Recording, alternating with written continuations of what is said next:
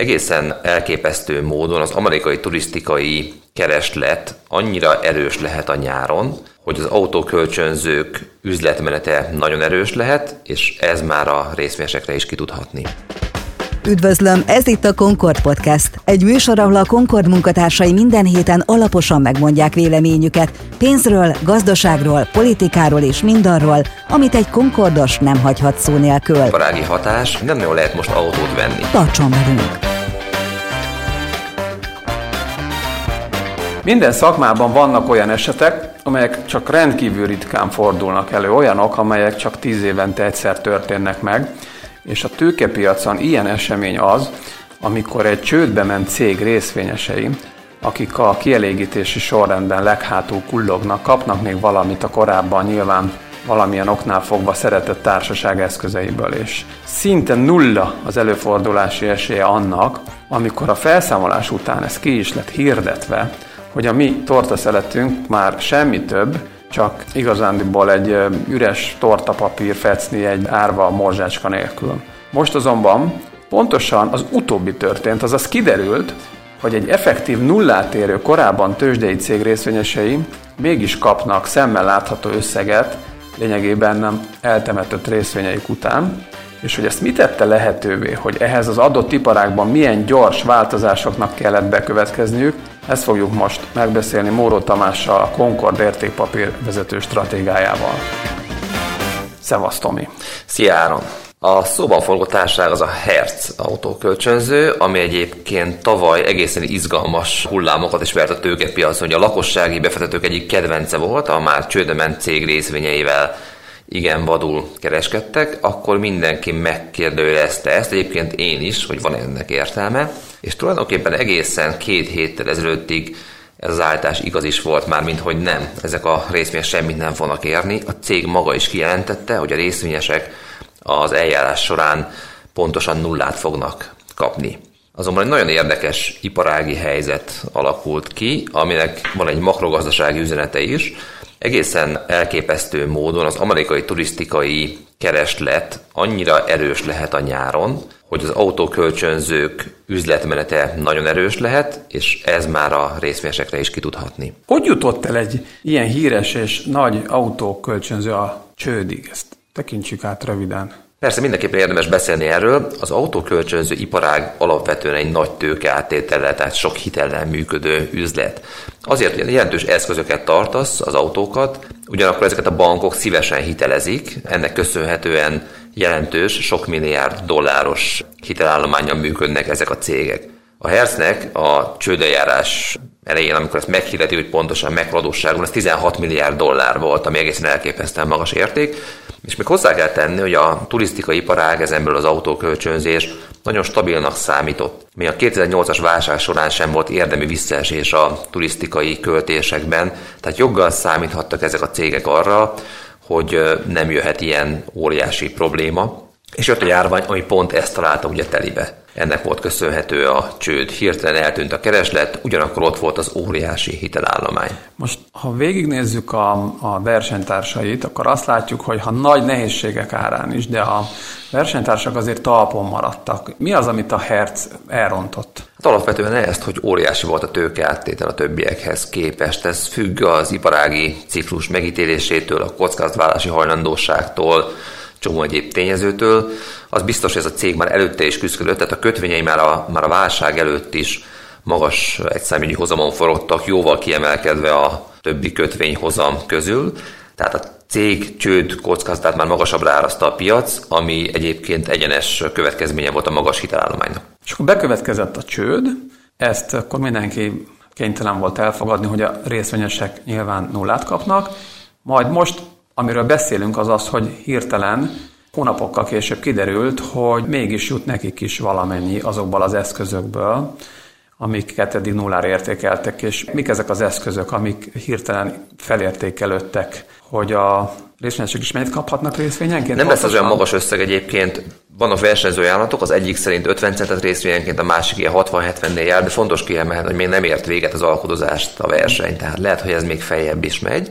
Tehát nem fognak meggazdagodni, de azért a nullához képest értékelhető pénzt fognak kapni. És mi fog történni ezekkel az eszközökkel, vagy magával a herccel? Történik valami ezután, kifizetnek, és aztán ennyi volt ez az A márka még tovább fog élni, hiszen egy erős brandről van szó, az átlag fogyasztót az nem érdekli, hogy ez már csődbe ment. Egyébként a, az összes amerikai légitárság, a hagyományos légitárság végigment már csődeljáráson, és ettől még repülnek velük az emberek. Tehát azt gondolom, hogy a márkanév és az operáció az tovább fog működni, tulajdonképpen ez képviseli az értéket, plusz ugye az autóállomány, bár azok egy jelentős része fedezett, eszközfedezett hitel, tehát a bankoknak zárójoga volt rá, ezekből értékesítettek, és magát az operációt árazzák most a befektetők. Tehát azt nézik meg, hogy a Hertznek a foglalási rendszere, a működési mechanizmusa, a márka neve, minden egyéb, az pontosan mennyit ér. Na most mi márciusban ezt ilyen 4 milliárd dollár környékére értékelték, ebből következett az, hogy a részmések számára semmi nem maradt, hiszen a maradék hitel az meghaladta ezt az összeget. Azonban egy olyan mértékű árverseny alakult ki, felfelé történő árverseny alakult ki a céget restruktúrálni kívánó befektetők között, hogy most már 6 milliárd dollár felett járunk, és ennek köszönhető az, hogy átbillent a részményesek mérlege pozitívba. Erre még egy hónap ezelőtt senki nem számított. És az autóparkkal mi a helyzet? Mert az nyilván avult két évet, majdnem, másfelet. Hát azért valamit?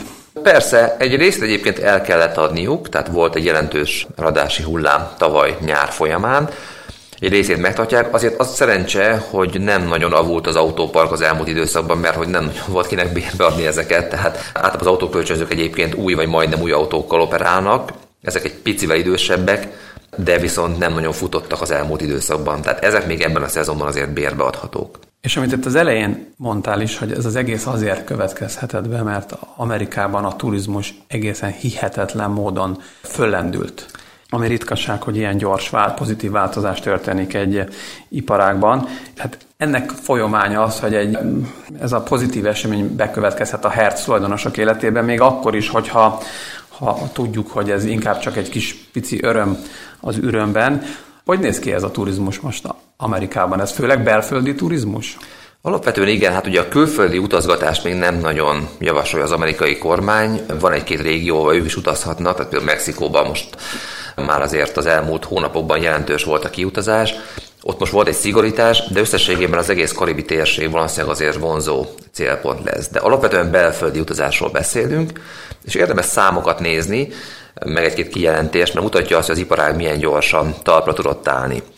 Egyrészt a Delta United vezérigazgatók nyilatkoztak azzal kapcsolatban, hogy a turisztikai célú kereslet az meghaladja már a válság előtti szintet. Az emberek utazni akarnak, ugye ki akarnak törni ebből a relatív bezártságból. Hogy az autóbérlési díjakat nézzük, egészen elképesztő számok vannak, tehát például egy nagyobb családi autót augusztusra 1500-2000 dollárért lehet kibérelni egy hétre, ez a normális árszintnek mondjuk a majdnem háromszorosa.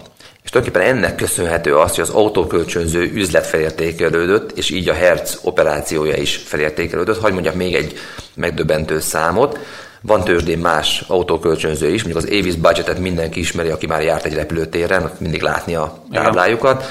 Ennek a cégnek az árfolyama a válság előtti szint, tehát nem a mélypont, hanem a válság előtti normál szintnek a kétszeresén forog. Ez azért érdekes, mert Tényleg arról volt híres Amerika így európai szemmel, hogy amikor az ember odautazott és autót bérelt, akkor ilyen nagyon itthonról drágának és megfizethetetlennek tűnő autókat is nagyon jó áron lehetett kibérelni. Különösen gondolok itt ezekre a ilyen kontextus autókra, mint például ugye a szuvok közül a, tehát a Chevy Tahoe, a Chevy Suburban, vagy a Ford Explorer, a Ford Expedition, vagy hát ennek a, a luxus nagy testvére a Lincoln Navigator, de ami a legérdekesebb ilyen, ilyen kontextus autó, ez a, ez a Ford Mustang, vagy annak a Cabrio változata, nyilván 5 literes V8-as motorral. Tehát azért hívom ezeket így, mert vannak, ezek tipikusan azok az autók, amik csak ebben a kontextusban értelmezhetők. Tehát senkinek sem Magyarországon, sem Európában nem jut eszébe egy, egy Ford Expedition vagy egy Chevy Suburban bérelni, vagy egy Ford Mustang 5 literes motorral, de ha kimegy az ember Amerikába, Európából, akkor kifejezetten ezeket keresi, ezért, mert csak abban a kontextusban értelmezhetők ezek az autók, és ez volt benne a jó, hogy, hogy ezek olcsón megszerezhetők voltak, és akkor úgy tűnik, hogy akkor ennek vége, legalábbis átmenetileg. Hát legalábbis erre a szezonra vége. Ugye van még egy érdekes iparági hatás, mert hogy minden minden összefügg, és az pedig az, hogy, hogy nem nagyon lehet most autót venni. Ugye az autókölcsönzők jellemzően flotta beszerzők nagy tételben vásárolnak, viszont emiatt alkudoznak, alacsony az árrés ezeken az eladásokon az autógyárak számára. A globális chip miatt számos autógyár leáll, Amerikában is, nem tudnak annyit termelni, amit tudnak gyártani, azt inkább próbálják magasabb árréssel, lakossági és normál vevőknek értékesíteni. Tehát az autókölcsönzők, ha akarnának, se tudnának most jelentős mennyiségű autót venni, legalábbis ebben a szezonban. Úgyhogy itt sok mindent összefújt a szél, sok minden érdekes dolgot. Egyrészt van egy erős kereslet, másrészt egy kínálati hiány, és ennek köszönhető az elszálló árrés. Ugye ez is része ennek az inflációs várakozásnak, amiről beszél az egész világ, még akkor is, hogyha ez csak egy részpiac, mindenesetre egy nagyon érdekes, valószínűleg hosszú távon nem fenntartó iparági helyzet alakult ki, de hát azért a herc részvényesek számára ez mindenképpen most, ahogy mondtad, némi öröm az örömben. És ha most egy pillanatra még visszakanyarodunk az autóbérlési iparágra, és most nem csak a hercről beszélek, a Covid-válság előtt is nagyon sokan temették már ezeket a cégeket, többek között a rohamléptékben fejlődő car sharing megoldások miatt, és Tomi, te most mindezek fényében hogy látod ennek az iparágnak a közép-hosszú távú kilátásait? Hát mindenképpen ez egy komoly veszély. Az Airbnb a szállodákra jelentett egy komoly nyereségességi nyomást. Amerikában is van már ilyen autó megosztó, a Turo.com, hogyha valaki már használta esetleg egy nagyon profi működő szolgáltatás, gyakorlatilag ugyanolyan, mint az Airbnb, hogy magánszemélyek autóit lehet bérbe venni jóval kedvező áron. Tényleg kedvező árakról beszélünk, tehát itt mondjuk napi 100 dollárért luxusautókat lehet bérelni, lehetett a válság előtt, most itt is megemelkedtek az árak.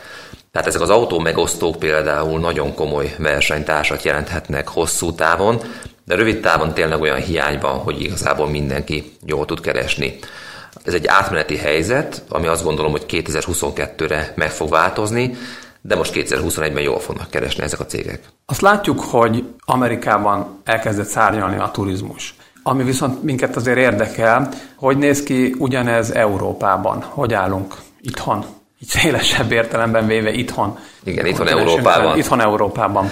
Igen, hát Európa, ahogy azt mindenki látja, meg érzi, meg tudja, azért le van maradva, vagy van egy fáziskésés, egyrészt a járványban is, ezzel összefüggésben az oltási programokban is, és így a nyári turizmusban foglalások számában is. Korábban optimisták voltak a szereplők, azért most az látszik így a nyilatkozatokból, akár ugye a Vizer részéről, akár a Ryanair részéről, jöttek ilyen kommentárok, hogy a nyári szezon az nem lesz olyan erős, mint ahogy számították. Nagy a bizonytalanság egyébként, hogy mikor valósul meg a gazdasági nyitás. Fel fog gyorsulni a járványügyi javulás Európában a következő pár héten belül, tehát mindenképpen lesz valamilyen nyitás, de azt gondolom, hogy az amerikai javulásnak mértékét ez nem fogja, nem fogja elérni, és valószínű, hogy először inkább az autós utak iránt nyílik meg az igény, ahol egyébként nem szükséges annyira előre tervezni, mint egy, mint egy repülőgép járatfoglalásnál. Nekem úgy nagyjából az az érzésem, hogy pont annyival jár előrébb az amerikai turizmus fellendülés, amennyiben egyébként az amerikai átoltottság is előrébb jár, mint az összeurópait, ha nézzük,